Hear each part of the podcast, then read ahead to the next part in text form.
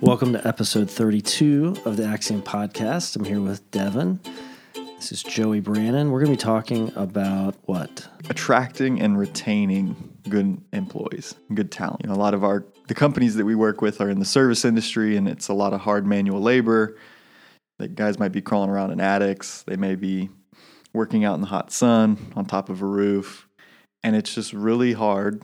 I think the general consensus right now is that with unemployment so low, it's hard to find good, hardworking labor. Yeah, so we have virtually zero unemployment. Like everybody who wants a job has a job pretty much in this economy right now. And when we talk about uh, our local service economy, a lot of the businesses that we work with in this area are going to be service or trade type businesses. You mentioned air conditioning, construction, home services, that kind of stuff. Uh, but even when you get into manufacturing, there, there comes a point when you have to have good people, either for quality control or for machining or for inventory control. Uh, so you're at some point you're always going to run up against the capacity constraint with employees, and a business can have a hard time growing if it doesn't have a good steady stream of employees coming in to keep up with the growth. And and there's two sides to that. Like you have to limit attrition, you have to retain your employees. So a lot of stuff that we work with with clients on uh, culture and, the, and having the values come from the owner and actually mean something and make a difference in the business and having a vision that people can get excited about and they can come alongside the owner and pursue something over the course of you know 5 or 10 15 20 year career with the business uh, but also just having growth uh, that's at a, a, level where it can keep up with an individual's own personal and professional growth. So, like you know, it, it's often the case that individuals can make greater strides growing personally and professionally, especially early in their career, and they can they can progress at a rate that's much faster than the business can keep up with. And you think about a really small business; it's got four or five employees, and it could be that the person that comes in in their mid to late 20s, you know, you know kind of first big career opportunity, uh, they're going to learn things at an incredibly rapid rate. Mm. Their skill set's going to expand very quickly. They're going to want to push the bounds, and you know they may be they may be ready to go from customer service to say sales, but the business can't afford to hire another customer service person behind them because it doesn't have the revenues yet and so it's like, well, I'm sorry, but you're going to have to stay in, in customer service. We can't have you move into sales. Whereas a growing business is going to have the opportunity to bring people in underneath that person, allow them to move up through the ranks. So when you're talking about capacity constraints when it comes to employees, and this idea that we essentially have zero unemployment in the service sector right now, we have to yeah, you're competing with for employees almost the same way you're competing for customers. Especially yeah. when we get into some of the skilled trades. You know, if you're if you have a skilled trade that takes five or ten years to become proficient or competent or licensed, so like a plumbing trade or electrician's trade, uh, or if it's maybe not something that has a certification, but it's like roofing or it's uh, or even if you're talking about um, sales, for instance. You know, I mean, it, it can take five or 10 years for you to learn the profession of sales. And the people don't grow on trees. So where do you get them? Yeah, like, from your competitors. You get them from your competitors, right? And that causes problems in and of itself because your competitors are going through the same thing you're going through. It's like, well, I need new, I need more people. The last thing in the world I need is to lose somebody. And you know, we, you can have competitors just because they're your competitor doesn't mean you're collegial. It doesn't mean that you know you're not.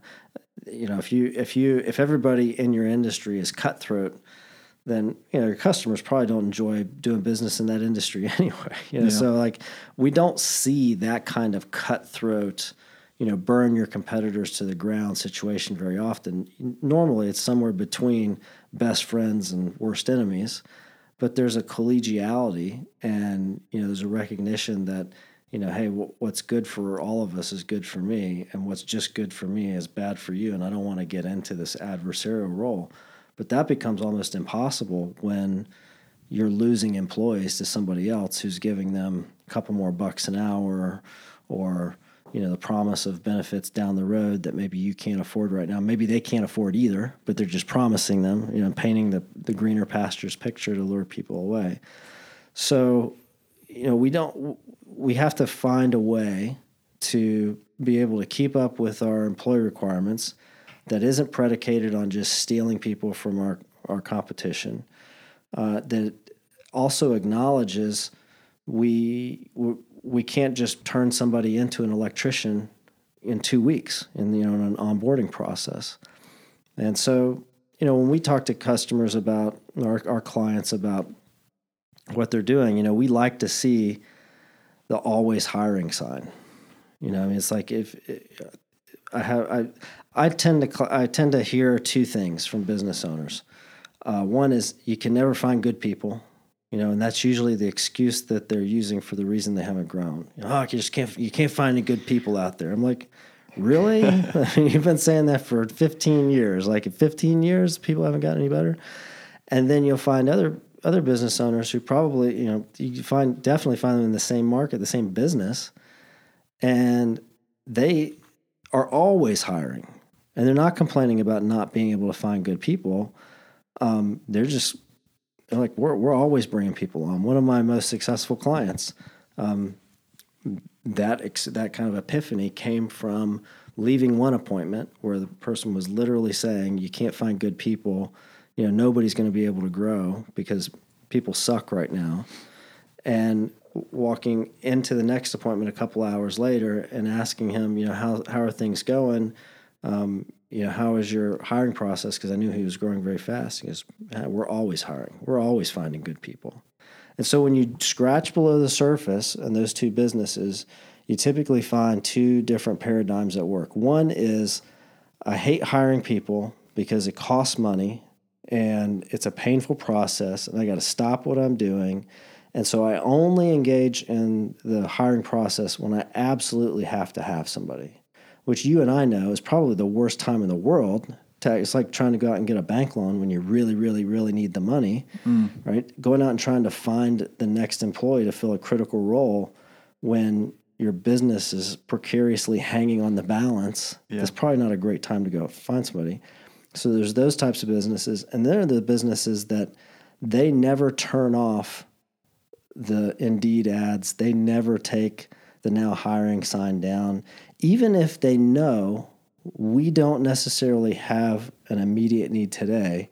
We are always looking for people. We have a continuous process, and it really is a business process. It's an HR process of, of people development that starts with always having our ears out and our, and our eyes open to see if there's anybody coming through that we might want to take a look at.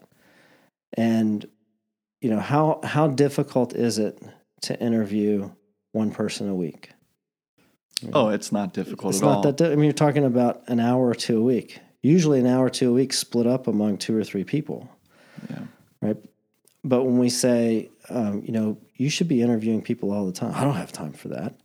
Oh, but you do have time to like stop everything and do like four or five interviews in one day, basically give up an entire day to try to get somebody that can start tomorrow and you're going to get probably somebody who's not a great fit.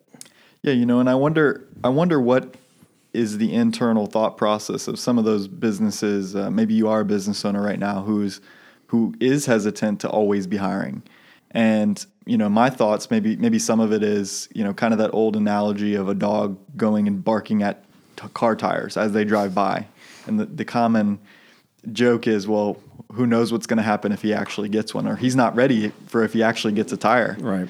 And I wonder if that's not the mentality of some business owners is, man, I'd love to be hiring all the time, but what happens if I'm not necessarily ready and I do get a really great candidate? And it's almost like a, a fear and, you know, apprehension. Well, I'm not going to go down that road. I'm just not going to hire until I absolutely need somebody. Mm-hmm. So what do you do with that? If, you know, if you're a business owner and you want to find good people, but you're scared of – may, maybe going through that continuous hiring process or always hiring mm-hmm. mentality. What do you what do you do with that? Well, I think you have to know what you're expecting the organization to look like in the future so that when people come in the door, you're not trying to answer two questions at the same time. The first question being, is this somebody that I want on my team? You know, like do they do we fit culturally? You know, do they, they kind of resonate with our values? Is this somebody that would be a good fit? And you know, they have a good skill set. They're obviously smart. They're capable. You know, like this is somebody we want on our team. Is somebody that could be productive in our business. That's question one. And then the second question is, well, where am I going to put them? Right. And so that's the conflict you're talking about. It's like, well, if I if the dog catches that tire and is like, this is somebody I want on my team, and like, but I don't know where to put them. What am I, you know now what? And so what we would say is, go, let's go ahead and answer the second question now. And there's this great exercise that we have clients run through that comes out of the E Myth or the E Myth Revisited, Michael mm-hmm. Gerber's book, uh, where you look at your organization chart or your accountability chart, and you try to uh, do a little bit of fortune telling of saying, look, if I pursue my vision, if I have a vision to be, you know, a $10 million company in the next 10 years, we would sit that client down and say, let's look at what the organization chart's going to look like 10 years from now.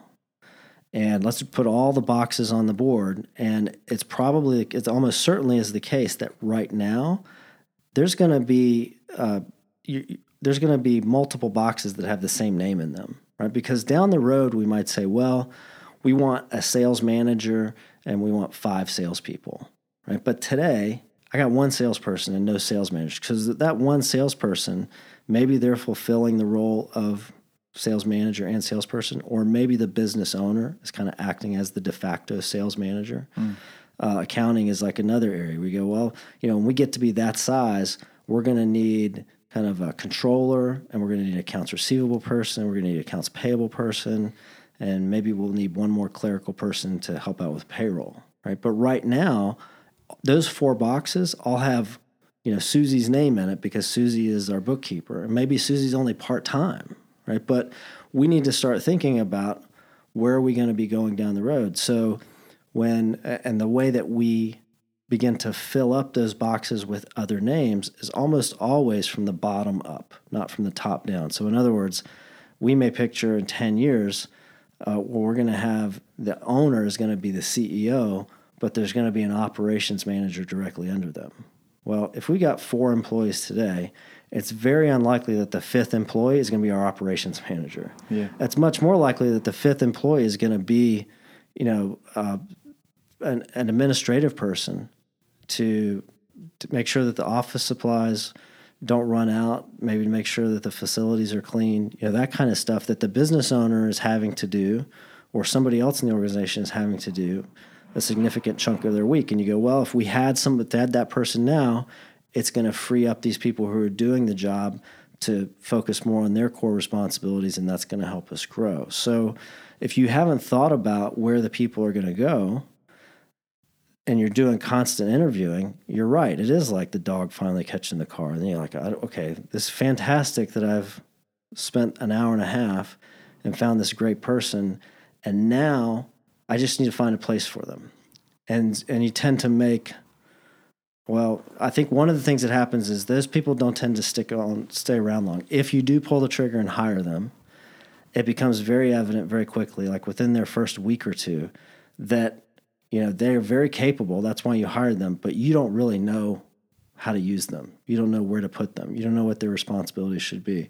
So they wind up designing their own job description if they're very assertive or they wind up just kind of floundering because there's no real job responsibilities there's nothing to there's nothing to hand off to them there's no um, you know if you haven't if you haven't gone through the brass tack stuff of building out org charts that that describe what the organization is going to like when you reach your vision, you probably haven't even described your vision yet, right? So now you've got this really capable, smart person on your team, and they realize in the first week or so that there's no vision for this organization, and like six months later, they're gone.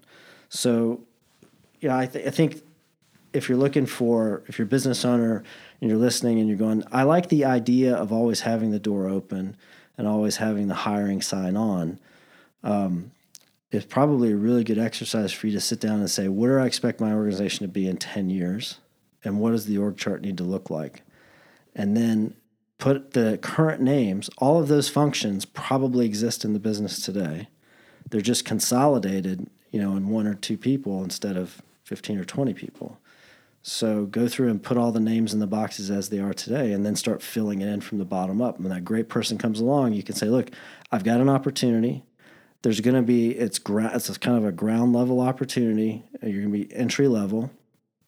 Uh, but I can show you what the organization is going to look like, and I can show you what it would look like if you were to move up and you were to continue to get promoted up. And we can only afford to pay you this much right now.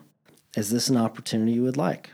And you'd be surprised, especially with this millennial generation that gets talked about so much. And one of the things we hear over and over and over again is that it's not about the money. Well, the truth is, it's it doesn't really matter generationally which era we're talking about. It's never been about the money. I mean, young people in their 20s are always idealistic. They always want to change the world. Very few of them are just going in and saying, you know, I'll sell myself to the highest bidder. So, you know, if you if you saying I'm too small to be able to hire somebody because nobody's going to want to be able to work for what I can pay, you might be surprised if you lay out a picture of the future that entails some opportunity. Then that's currency that they may not be able to get anywhere else, and you might get a really great person because you're you're accustomed to having people walk through the door every week, and you're willing to take the time you know, and that's interesting that you say that because, you know, in a different kind of uh, size of business, this is something that larger businesses and in much bigger industries do well. And you see it in the internship role, mm-hmm. right? They're not doing any, I mean, they're still taking on that payroll if it's a paid internship position. They're still taking on that payroll like any other business would, but they're doing it with the mindset of that same mentality as, hey, this is this is stuff that you're going to be doing but here's the opportunities if you do come into the fold after your internship ends.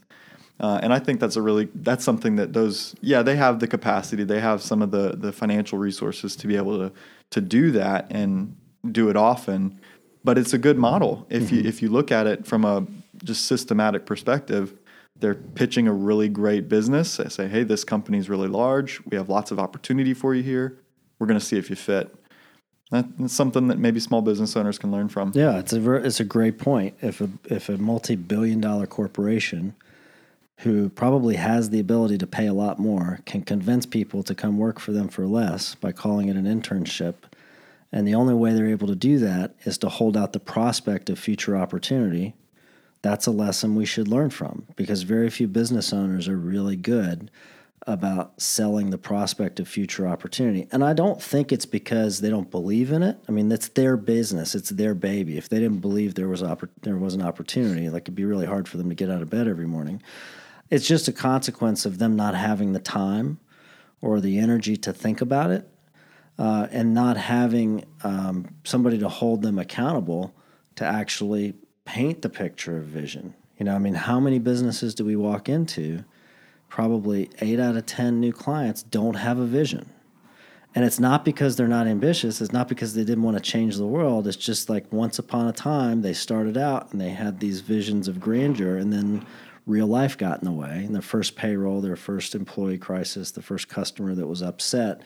And you know now it's been 25 years, and they're successful. We look at them and you go, well, you're, you got a multi-million dollar business and it's predominantly the consequence of working their butt off mm. and having uh, you know, having some good moral principles that people respect and want to do business with.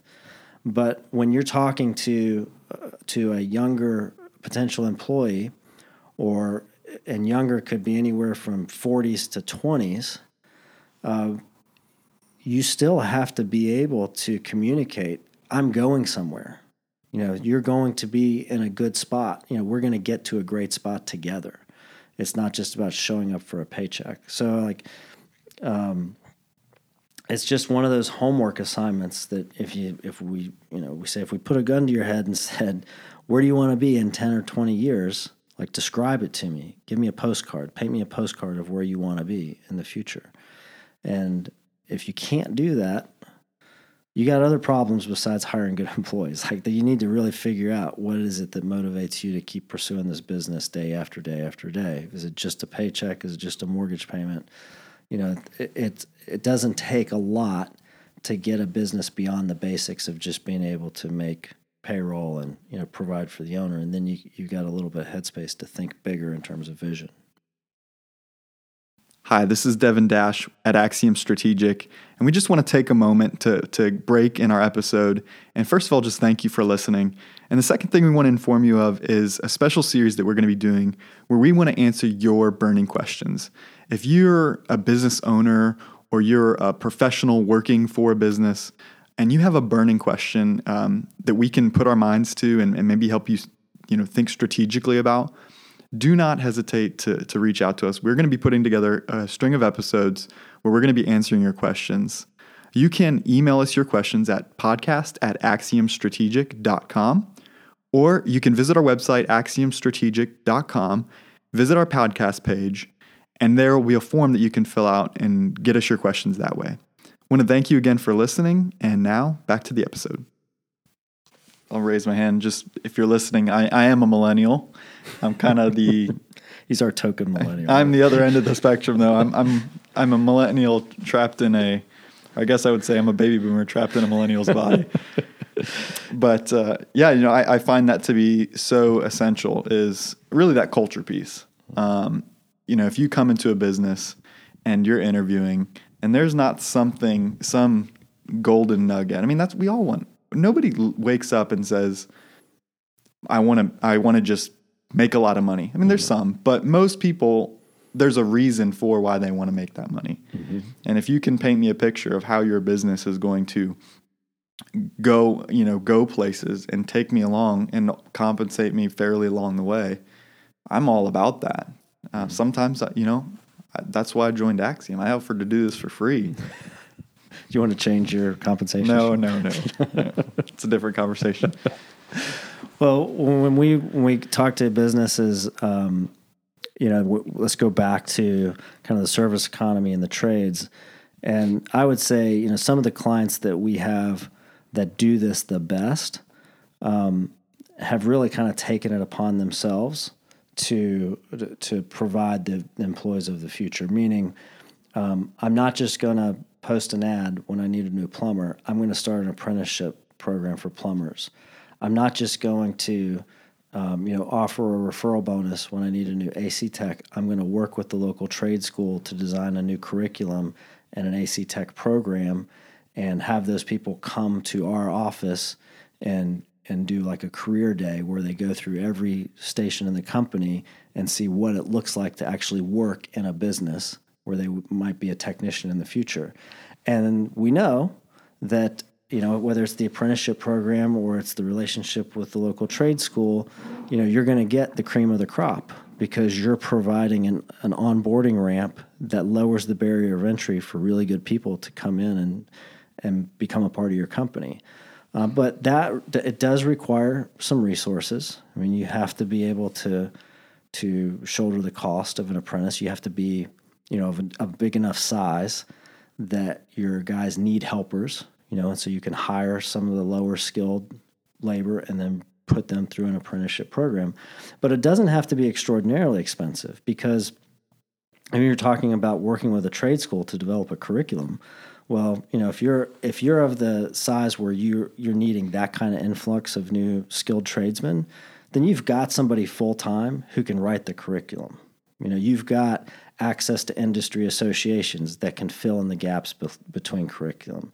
Um, if you want to offer an apprenticeship program, well, you're hiring helpers, and those helpers are making your licensed people more productive.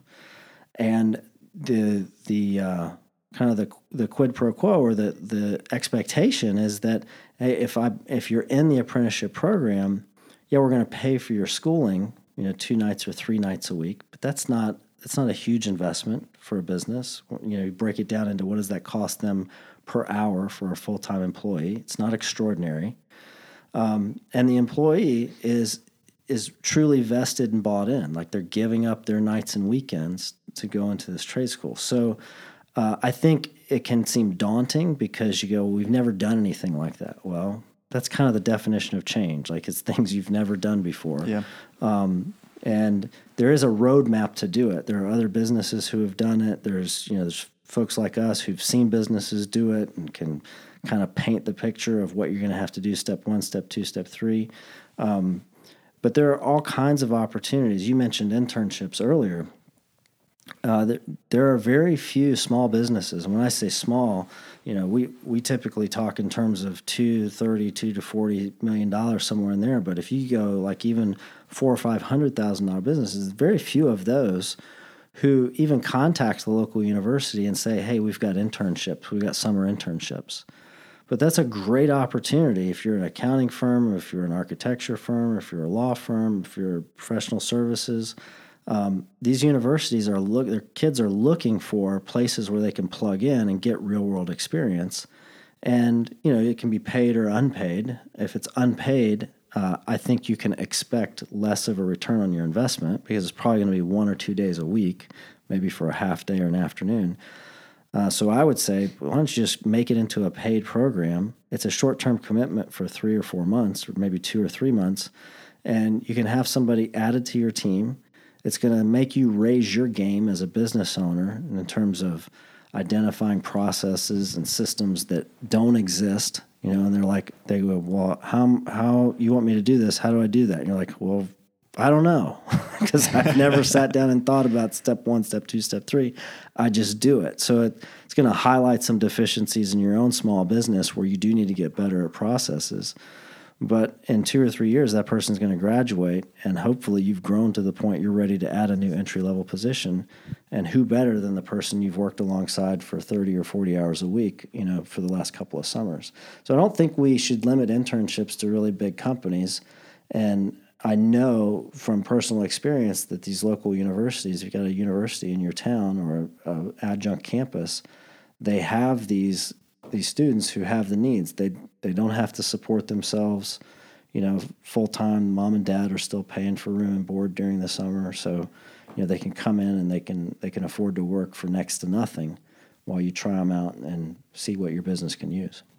Yeah, you know, and and I think just to I'm a byproduct of USF Sarasota Manatee, their business program, and that was a huge emphasis of theirs, and was working with hundreds and hundreds of businesses in the Braden, Sarasota and Bradenton area that they want their students to get that experience. They want their students to be able to access internships, and I was I was a byproduct of that in, in some ways because I was able to get hands on, whether it would be a, a local brewery or uh, another local uh, flavor manufacturer, and they they give you access to to not just inside the business, learning about it, and but even doing projects for particular courses. Mm-hmm. Um, so so definitely something that I think small businesses should get plugged into. Exactly right. So when we talk about uh, moving past the internship and what does this process look like? Like, what does it look like to have the the now hiring sign always lit, kind of in the front window? Um, you know, all, most of our clients are using some kind of uh, resume service. Indeed, is kind of the flavor of the day right now that we hear most often. Um, but they never take those ads down. And there's a few things that we've learned from clients um, recently that that I want to highlight. And one is you know, you can get stuck in thinking about job positions in kind of rote terms of like, we need a customer service rep or we need a, um, we need a, a delivery person or, you know, and it's sometimes um, the, the consuming public becomes deaf to those terms. You know, sometimes how many people have experience as a customer service representative? Right? Everybody raises their hand. well, but if I'm thinking about uh, if I'm thinking about my past, I might look at that and go, I don't know if I can do that because I've never been in a telemarketing building. You know, I've never had a headset strapped on for eight hours a day where I'm just taking phone calls. Um, and the truth is, very few people have sat in a call center, you know, as part of their career, and so they disqual they might disqualify themselves, um, or the person who is, to your point, the person who is receiving the resumes they're thinking customer service representative and they quickly scan through the resume and they don't see any pedigree for customer service representative. The person's raising their hand going, Look, I'm great at relationships, I can do that job. But the person who's screening is so myopically focused on CSR that they just exclude them out of hand, right? Mm-hmm. And so, uh, some of our clients have started to have better success thinking a little bit outside the box and saying, well, rather than a customer service rep, we're going to advertise for a sales position or we're going to advertise for a front desk position or we're going to advertise for so we're trying to identify uh, something that people are more familiar with that is likely to have a, a great deal of overlap in terms of skill set between what we're describing and what we actually have available. And what they find out is like well lots of people you know if, lots of people have uh, sales experience in terms of being servers in restaurants you know, lots of people have customer service experience in terms of being cashiers in retail businesses, whether it's grocery stores or retail establishments. So, you know, you might say, we need cashiers. You know, we're looking for cashiers, and you don't have a cash register in the entire building. What you're really looking for is somebody who can can be face to face with dozens and dozens and dozens of customers a day. Mm and has the relational skill set to be able to greet people and say goodbye while at the same time being very conscientious and not making errors and you know handling cash and Absolutely. coupons and all that stuff so you know when you're if you're looking at the stuff that maybe you do have the indeed post up there and it's been the same you've been running the same one for the last 52 weeks and you're not getting results or you're getting the same results and you're looking at the same people three or four times and you're finally going okay I'm you know, I guess I guess we're going to give this one a chance because nobody else is applying. Maybe it's time to mix up your ads. Think a little bit outside the box and say, how could we describe this? What other jobs are out there that people are more likely to have experience with? A little bit broader base, and the skills in those jobs are very similar to the ones that we're going to want. And you know, we've had some clients that say, you know, they kind of found the magic formula, and now they got more candidates than they would ever need for their customer service rep position because they just described it in a way that didn't say customer service rep. Yeah, yeah, that's a great idea. Definitely changing up the, you know, and in a separately related topic, you know, that's that's something that's popular right now with marketing and search engine optimization. People are saying, well, don't use just keywords. You got to do, you know, long-term keywords where you instead of just saying strategic or strategy, it's uh, management consulting strategy. And, you know, mm-hmm. you're adding additional descriptive words on top of a, a job description in order to attract an employee or a potential employee who has experience and that might not necessarily respond to that generic customer service rep position posting. Right. when we get people in the front door, and let's say that they are, you know, they're interested, um, you know, what the process looks like after that is you know, it's all over the map. You know, you've got the screener, the person who's reviewing the resumes and probably tossing out five for every one that they keep. And then you've got like first interviews and second interviews and and so, you know, where what are some of the things that we would recommend uh, to clients who are going through that process, right? And the, I think one of the first things, uh, one of the it's there's lots of systems out there, and you know you could get into what's the best HR platform to manage employees on and all that stuff. And that's not what we want to talk about. These are more like systems agnostic things. And like the very basic one is it's not just enough to do multiple interviews because we see a lot where it's like the first interview is done by like the HR person maybe on the phone, and then the second interview is done by the HR person in the office, and then the third interview is done by maybe the department manager who's doing the hire, and then the fourth interview is done by the business owner. Yeah. Right. And the kind of glaring weakness in all of those is that there's always ever been two people in the room. Yeah. And so you have these one-on-one interviews uh, where it makes it very difficult.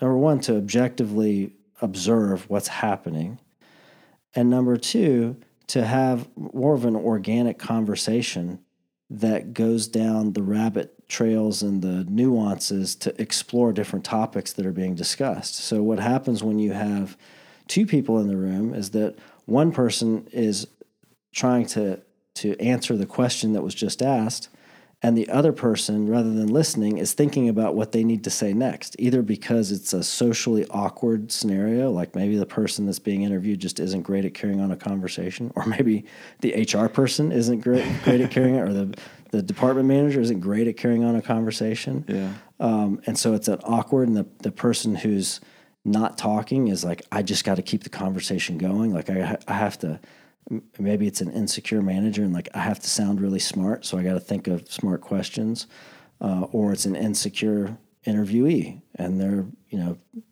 rather than listening to the description of what what the job entails or what the the question being asked is, they're thinking about the next thing. When you have three people in the room, that goes away. Yeah. yeah. Uh, so when one person's talking, there are two people listening, and that shared burden of listening frees us up to not feel as anxious about who needs to say what next. Because there's a good chance that when whoever finishes talking is done, like if you know if you and I are interviewing somebody, there's a good chance that when that person's done, you're going to talk or I'm going to talk. So it's not all on me to figure out the next smart thing to say. Yeah. And the dynamic there completely changes the nature of the conversation, but it also completely changes the nature of the observation that's happening for the businesses doing the interview. And if there's one thing that we probably see most often, or I guess there's, if there's one thing we hardly ever see, it's a policy that no interview with a new hire will be done with just two people. Yeah. You know, it's funny. This is all bringing me back to my first job interview. And I won't share the name of the company because you protect the innocent. I, I protect, protect the, the, guilty. Yeah, protect the guilty party. But they should be much better than this. But I, I sat down in the office, and uh, the interviewer, who happened to be one of the managers, uh, put his feet on his, you know, crossed his feet, put his hands behind his head, and said, "So tell me about yourself." And that was it. And I was left to navigate this interview. And thankfully, it was pretty easy. I knew the company pretty well. Had some previous friends who'd worked there, but talk about a, a, weird setting to, to be interviewed. No questions. It was just me. I could have I could have lied through my teeth and told him all the things that he wanted to hear, but you know, just because it was him and I, and and you know, he was not prepared at all. Yeah. So, but but it reminded me of that, and you know, a fun fact: people can fake it for 16 hours. It's on average, somebody can fake it for 16 hours, and you you'll get a completely different person than the person that you hire. So just because they get so worn down and tired after 16 hours, they can't fake it anymore, or they just don't care to fake it anymore.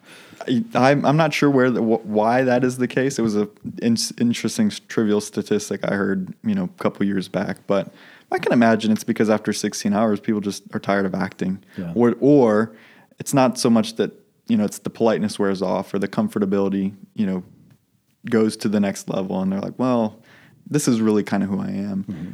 You know, the layers peel back. Yeah, and there's very few, uh, very few interviews come down to just the skill set. So I can imagine a situation like if you're if you're interviewing for a welding job, like what the interview is going to look like them sticking you in front of three or four different kinds of welding machines and three or four different kinds of materials and saying, okay, show me what you got. Right. And yeah. it's like, there's not a lot of questions. There's not about like, tell me about your, your family or where you're from. There might be a little bit of, of that, but for the most part it's purely technical skill.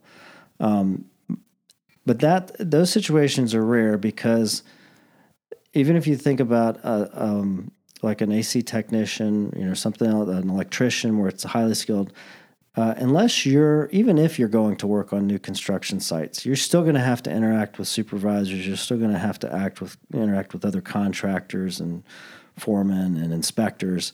Uh, but certainly, eh, for the lion's share of the retail economy, you have to interact with people. You know, the skill set alone is not enough just to get you, you know, to, to ensure that you're going to perform well in the job. You have to be technically competent, but you also have to be able to build relationships and leave customers with a good taste in their mouth or other employees with a good taste, in your fellow colleagues. Mm-hmm.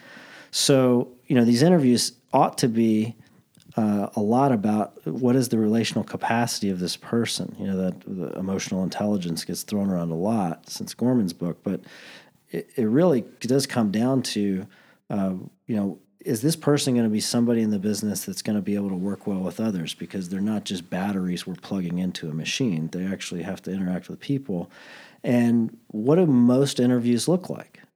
You know I, i've been in a couple this past week and the they they consist of the hiring packet which is the resume like an intake form, maybe a background check, uh, maybe some testing certifications that the HR person had them do to see, you know, can you use these software packages or you know, that kind of stuff. And so when you when you sit down with the hiring packet, the natural tendency is to start flipping through the hiring packet. You know, so oh, I see you worked at ABC company. Tell me about that experience. Oh, I see you. You know, what a crappy conversation. Like, what do you learn about the person's relational capacity by asking them to, you know, fill in more details about their job description, the who, the the what, the where. Yeah. You know, we never get into you know the why questions, or very rarely do we get into why questions.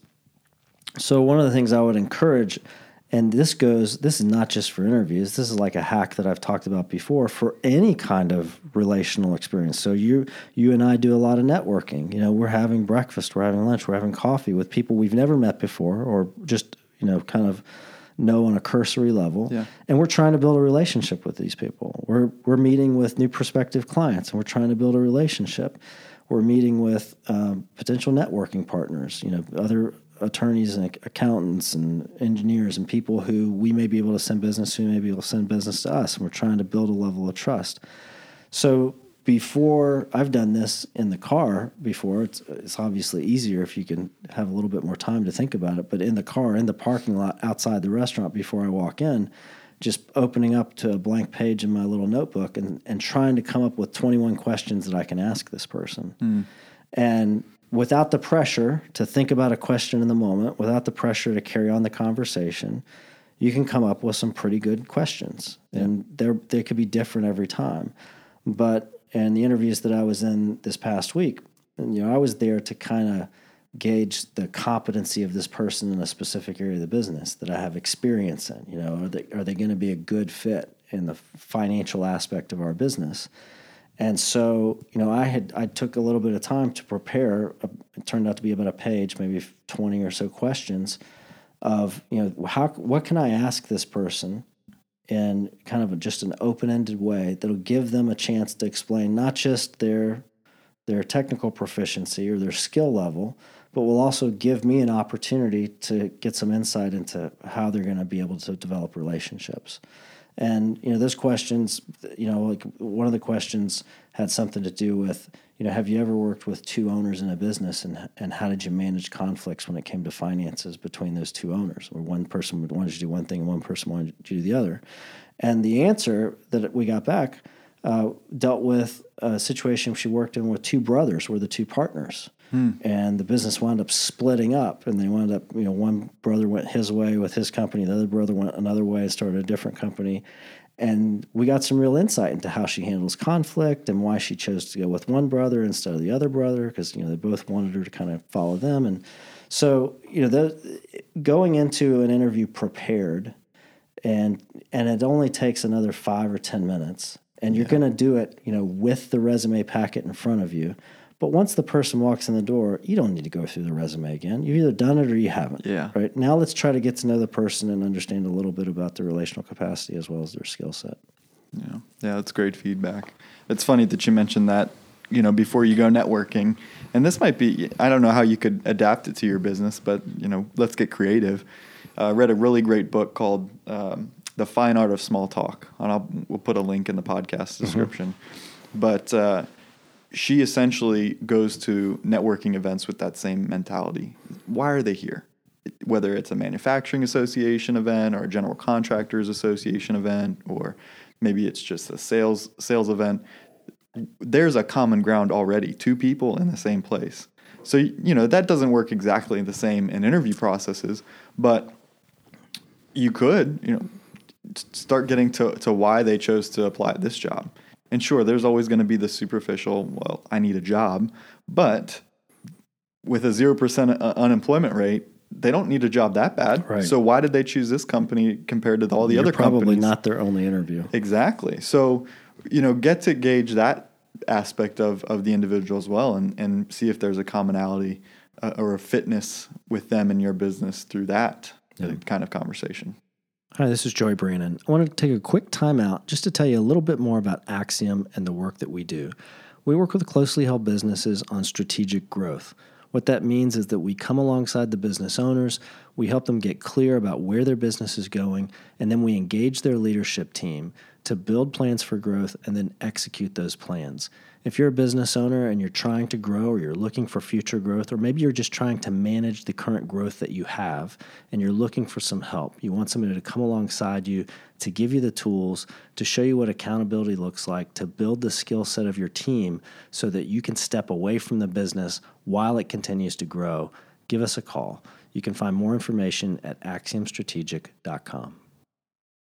Well, with the time we have left, uh, let me put the put you on the hot seat um, because the reality is, with the current economy doing as well as it is, um, pretty much everybody who wants a job has a job. So, as a consequence, the people who are available are often the people who are coming into the workforce workforce for the first time.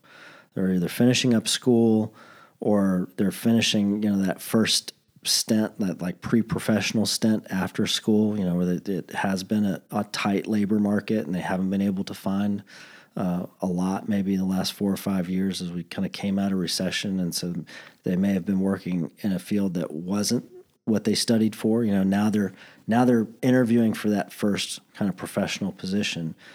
Um, you know, what is it if you're on the other side of the table what is it that you see? Uh, one, are you more likely to?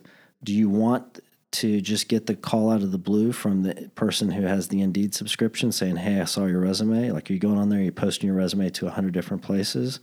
Are you working your personal network to see who you can get close to, so that you're not lumped in with all the other Indeed folks? What's your approach, or what approach do you see being used or talked about among people in your your peer group? Uh, for pursuing that that would give our listeners who probably on the other side of the table, who doing the interviews or posting the wanted ads, uh, that would give them some insight into maybe how they can approach the millennial generation a little bit more effectively. Yeah, that's a great question. Uh, personally, my, I, I, did kind of a twofold. Uh, I continued to work my network and my relationships and I connected with people, but I also looked on Indeed for different positions that I thought were interesting or that I had experience that fit some of the requirements that they had. And I just sent out my, you know, I sent my resume probably to 10 or 15 local companies. I had some pretty strict criteria, wasn't interested in moving. Um, but, you know, in that conversation, that line of conversation, there's a lot of, of untilled and unworked ground in the young professional networking groups. Uh, and I and I think this is something that both sides could benefit from. Is first of all, if you're in college or you're that you know young business professional just getting ready to enter the workforce because you graduated, um, and you don't you know you've been working at McDonald's or you've been working at Publix, and those are great places to work, but you're you're wanting to kind of enter the business. Mm-hmm get pay you know take money out of your savings and make an investment in your future and get plugged into local chamber com- of commerce young professional groups or yo- local young professional groups. Because number one you're going to be networking with a lot of other young talent who maybe have been in the industry for whatever industry it is for five ten years because um, they're under most of them are under 40 and you're going to be building those connections.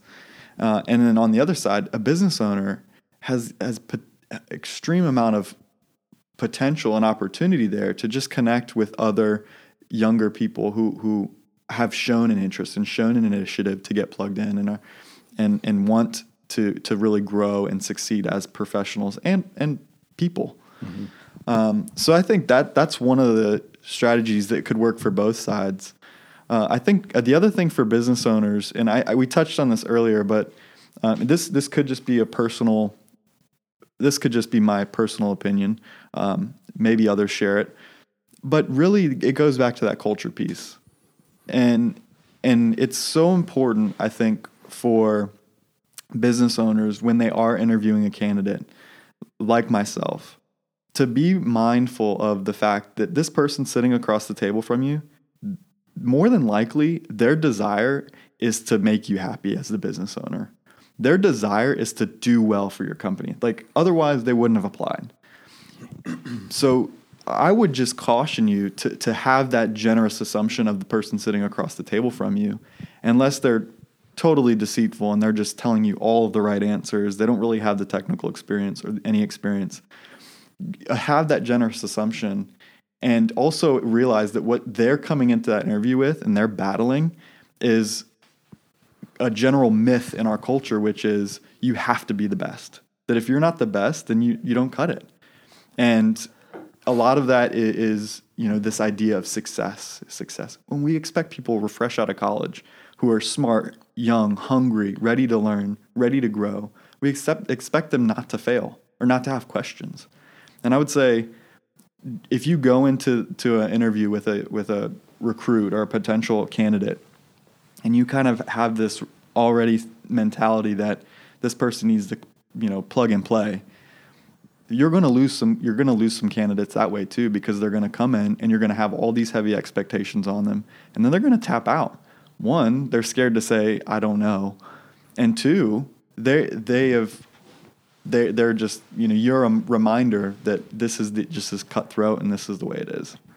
So i don't know if that that answers your question well the culture piece it's very um, it's foundational to everything we do. Like so like when we go in and assess a business, the first thing that we look at is all of the elements of their culture, their values, their vision, why the business owner does what they do, and their mission. And then we move, from there we move into the leadership team and understand, you know, do they have a functioning leadership team? Does everybody know what their responsibilities are? Is there accountability for specific functions and making sure that things don't fall through the cracks? And then we get into business operations right? So, and then it's it's actually not until after operations we talk about marketing, and then the very last thing is where we get into like the actual profitability of the business, right? And yeah. it's no accident because we can't expect profitability. We can't ex- expect sustained intentional profitability without addressing all the stuff underneath, and it does start with the culture piece. Um, so when when you're talk when you're a business owner, like I think one of the the, the the stereotypes in interviews is like the business owner who comes in or the interviewer comes in and they spend like 60 minutes talking about themselves and their company. Yeah. Right? And it's like an advertisement for why you should work here, which does have the capacity to explain culture. It does have the, the potential to get some point of that across. But I think probably the overriding message is this guy just likes to hear himself talk. yeah. Um, so, how does a business owner communicate culture without being like the 45 minute talking billboard? Like, how does that, what does that look like to have a dialogue with a person where you're, you're communicating culture at the same time you're understanding whether this person gets the culture? Yeah, you know, a uh, key piece of that is values. You know, if you're a business owner and you're well, if you're a candidate and you're having the opportunity to sit down with the business owner, um, business owner, know that I'm I'm kind of talking to you here. You should be able to ask them questions like, "Tell me, tell me some words that you would use to describe the culture here." You know, if I'm a candidate, I should ask that question every time. And if the business owner can't lift, list off, you know, I'm going to use our three: care, truth, and diligence. Then you know business owner you should be able to do that and you should be able to explain and this is kind of how it works in our this is kind of how it that those show themselves and we actually live those values out here in our in our organization. Uh, and that's a e- very easy way to communicate the culture. Um, the other the other thing is if you're a business owner and you're sitting in front of a candidate and they're asking you questions about the business and and you're maybe you do you've read the resume and this is a candidate that you would like to work for you you can also tell your story. Tell them why you started the business and that's going to require, going back to that thing you said in the beginning, uh, that's going to require some soul searching. That doesn't just come out of your pocket. Um, that's something that you have, have to have had thought of for, for an extended period of time prior to any interview is, man, what, what really am I in business for? Um, and, and I think if you can communicate and tell the story, the narrative of what you want your business to be in one day, you know, one day, then that is really going to, I think, connect a lot of recruits and candidates uh, with with the heart of your business. Mm-hmm. That's good. Uh, I think as you were talking about that, I was thinking of a couple of our clients uh, where they have like their mission and their values like on the wall in the conference room where these interviews take place. You yeah. know, and so You know, that's the other thing. Uh, I like what you said about values uh, because we should be talking about values a lot, right? But I think it also says a lot when you've been intentional enough to put your values on the wall, like with your definitions. Yep. Um, there's a, a great story of a business, uh, is in C12, a group that you and I are both uh, involved with, but the business owner commissioned artwork to illustrate each one of the company's you know four or five key values. And they hung this artwork kind of in the in the lobby in the area you know where the conference rooms and stuff were. And it gave them an opportunity to talk to recruits about see this piece of art. This is illustrative of this value that we have and talk through it. So you know putting your money where your mouth is to make this stuff visible so it's not you know they don't just have to hear it they can see it. Yeah. and they can see it during the whole interview uh, they can see it on your website when they show up, you know, before they show up, when hopefully they're doing a little bit of due diligence. Um, you know, I think that goes a long ways to communicating culture. But, you know, to your point, if you haven't articulated your values and defined them, it's impossible for you to talk to a candidate about them, right? Yeah. If you haven't sat down with somebody and really hashed out why you do what you do, and, and you haven't had that conversation half a dozen, a dozen times already with different people, it's gonna be really hard for you to do it off the cuff when you're sitting across the table from somebody who's 20 or 30 years younger than you. Um, so, you know, this does entail doing some homework, but it's that foundational ho- homework of, of building your culture. And maybe the lesson here as we wrap up is um, yes, we always want to be looking for good candidates, but we can't rely on new people to fix the things that were broken before they got there. In Absolutely. other words, like we can't if we don't have if we haven't built and worked on our culture with some intentionality, we can't just hire more people and expect that it's going to fix itself. In fact, the opposite's going to happen. It tends to get more broken, and the way we see that is this revolving door of you know acquiring new talent and then seeing it walk away a year or two later, or three or four years later. And if that describes your business, if you've had a historically hard problem or hard time hanging on to good talent, then you really need to go to work on it's not business process, it's culture. Because if people, you know, one of the things that you are real instrumental in in driving home to me when we read Daniel Coyle's book, The Culture Code, together, Yeah. is just that uh, the importance of that environment of safety. And to me, that is kind of the the the consequence, the natural positive consequence of working really hard on your culture is that the people do feel safe. And so that's why I say it's not going to be business processes that cause them, a lack of business processes that cause them to leave. If you've got a healthy culture, it's very unlikely that somebody's going to throw their keyboard down one day and be like, I'm out of here because we can't seem to get expense reports right. Right. If you've created a, an environment where they feel safe, they're going to come up with the better way to do expense reports. Yeah. And they're going to take a risk to say, "Hey, I think this this thing's broken, but I think I have a solution. Can we try this out?" And you'll see people if if they've bought into your culture and they're fully engaged and they feel safe enough to take risks, you'll start to see processes get identified that are broken. And the only reason that you'll know that they're they're identified and broken is because people are raising their hand saying, "I got a solution over here. I think we should try this." But if you have a toxic culture where there is no safety, people just put their head down, they do what you ask them to do. If it's broken, they don't care. You know, they'll swing that broken hammer a million times Yeah. if they don't feel safe to go away and you know take a couple hours off swinging the hammer to go fix it. So uh, anyway, I, I think that's that's probably one of the bigger areas that we see pushback is like, what is this culture stuff? How's I think it I think intellectually it's easy to buy into, but you get into the day to day work of the business and it's like, well, how is all this culture stuff going to pay off? Well, you know what we've been talking about is if if it's there, it's a huge attractor for the right talent. Absolutely. And once that talent comes in the door, it guarantees that you're going to get the most out of them because they're going to be more fully engaged. And just to, to, to be ultra clear, when we talk about culture, like we're not talking about uh, a 20 year process, you know, th- that involves burning incense and, and trying to figure out, you know, what's Right. the magic formula to create culture. we're talking about some very simple exercises. Number one, the business owner has to articulate the three or four values they want to be central in the organization, and they have to. They can't just come up with the words. They have to define what those words mean, and they have to understand where their vision is taking the business. What is your vision for this business? Paint me a picture of where we're going to wind up 10 years from now, or if your vision is a 20 year vision 20 years from now, or if it's a 100 year vision, where is this business going to be in 100 years? And it's like, it's up to you, the business owner, to decide what kind of time frame we're talking about here. Uh, but once you decide the time frame, you ha- you need the clearer you can paint the picture for me. If you can give me the postcard, then I can get alongside you. And then the the mission and the why are the things that let people know what makes you tick.